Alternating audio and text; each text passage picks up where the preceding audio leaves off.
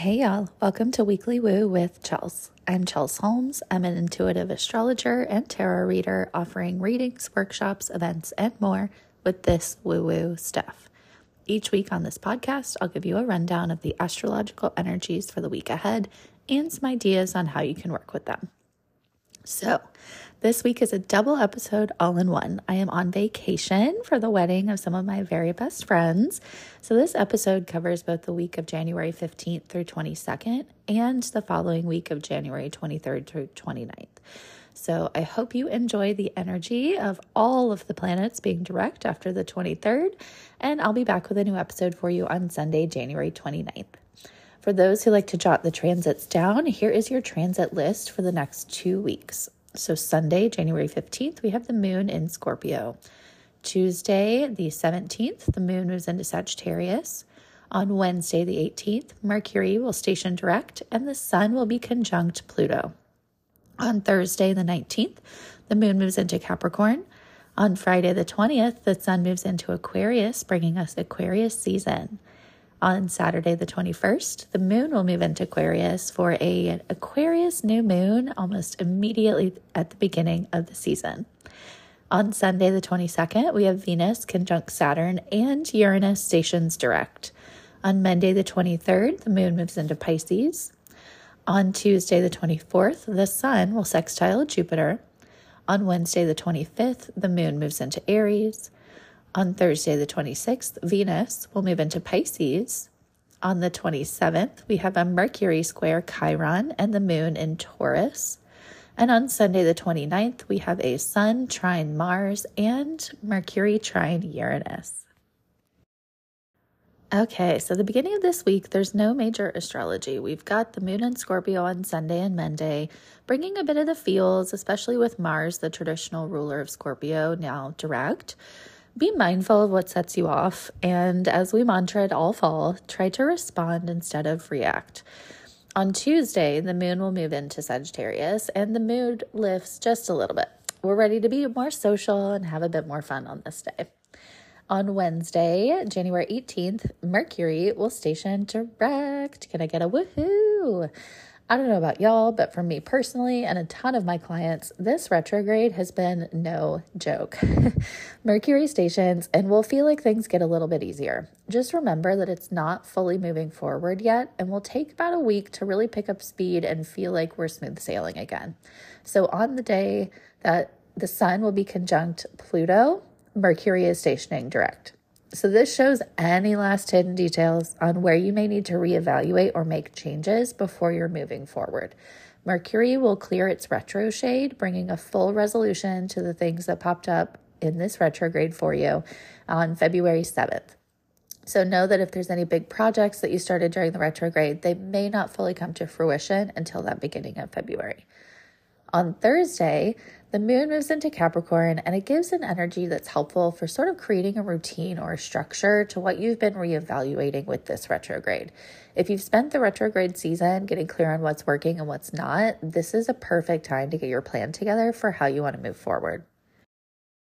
On Friday, the sun moves into Aquarius, bringing us Aquarius season. And the next day, the moon moves there as well, bringing us the Aquarius new moon on Saturday. Aquarius is a sign of the individual. It recognizes the beauty of uniqueness while understanding our interconnectedness, and that it's imperative that we all show up as our authentic, unique selves so that collectively we've kind of got all the puzzle pieces we need in our human society. It helps us to continue to innovate and to grow. Aquarius is interested in tapping into the inner gorgeous weirdo, as I like to say. So, the quirks and off the wall habits, those things are endearing for Aquarius. This is the season to try new things without worrying about are you on trend? Is this too weird? Am I fitting in with societal norms? So, the Aquarius new moon, it's going to activate both Saturn and Venus, and that gives us the chance to call in a lot of things. This is fantastic lunation. This can be calling in long term commitments for our relationships or things that we enjoy. It can be exciting new projects that require a bit of work and routine, but are still very enjoyable for you. This is a great moon to use to call in alignment and boundaries for your values with how you're interacting with others. Aquarius asks us to be a bit more of a humanitarian. So, bringing up how your daily habits exhibit what's important to you and how needed boundaries can provide you with freedom instead of restriction. Sometimes it's easier to play within the rules, right? We're feeling this especially because Venus will conjoin Saturn on Sunday, the 22nd, all while Uranus stations direct. Uranus is the ruler of Aquarius in modern astrology, and this just supercharges the energy of the new moon. So, that along with the sextile this lunation is going to make with Jupiter, honestly makes it one of the best manifesting new moons of the entire year. Okay, so that was this coming week. Now let's talk about the following week. Yay, vacation. Thanks, y'all. So on Monday, January 23rd, the moon moves into Pisces, and we're able to relax a little bit after the Aquarius full moon. And really, we're able to dream about like what that new moon intention can really look like. On Tuesday, the 24th, we have a sun sextile to Jupiter, and hello, what just like a fantastic day. This is showing you where you have abundance and honestly where you're ready to grow and expand. So pay attention, especially for messages that show you almost a little bit of an optimistic side, and don't be afraid to lean into that. On Wednesday, the moon moves into Aries with Jupiter. And we're kind of reconciling like how we felt about the things that were shown to us the day before. It's going to feel like you've got energy for days and you're ready to make things happen. Just know that you know, sometimes you got to throw a little Saturn in there. So don't get raring to go without any sort of plan. On Thursday, the 26th, Venus will move into Pisces, where in traditional astrology, uh, Venus is exalted. And that just means Venus is super happy swimming through Pisces land. With Neptune co present, this is a great time to engage in the arts. Listen to tons of music, find out what you really enjoy that is not only fun, but creative and brings sort of a deeper meaning or deeper feels for you. Venus in Pisces creates an energy that's really flowing, easy vibes, whether it's love, relationships, money. But with Neptune there, be mindful of a bit of like rose colored glasses syndrome um, pay attention to the Venusian things that feel a little too good to be true. They may actually be a little too good to be true. Also, Venus and Pisces in relationships just wants to merge, wants to be one, wants to be like so fully together. So, if you're single and mingling, pay attention that any new partnerships, any new prospects that come in in Venus and Pisces that the relationship isn't like fast tracked to its detriment because when Venus moves into Aries, it's like all of a sudden all of the red flags pop up that you weren't able to see during Venus and Pisces. On the flip side, I will say if you are currently partnered, Venus and Pisces is just a wonderful time to enjoy that relationship. And not to say that it won't bring something magical for those who are single, but if you're in relationship, this is a great time to lean into that merging, lean into that being more one together so that you're really on the same page when Venus moves into Aries. Okay, so on Friday the 27th, Mercury will square Chiron. And I will say you'll feel this for like a day or two before and after.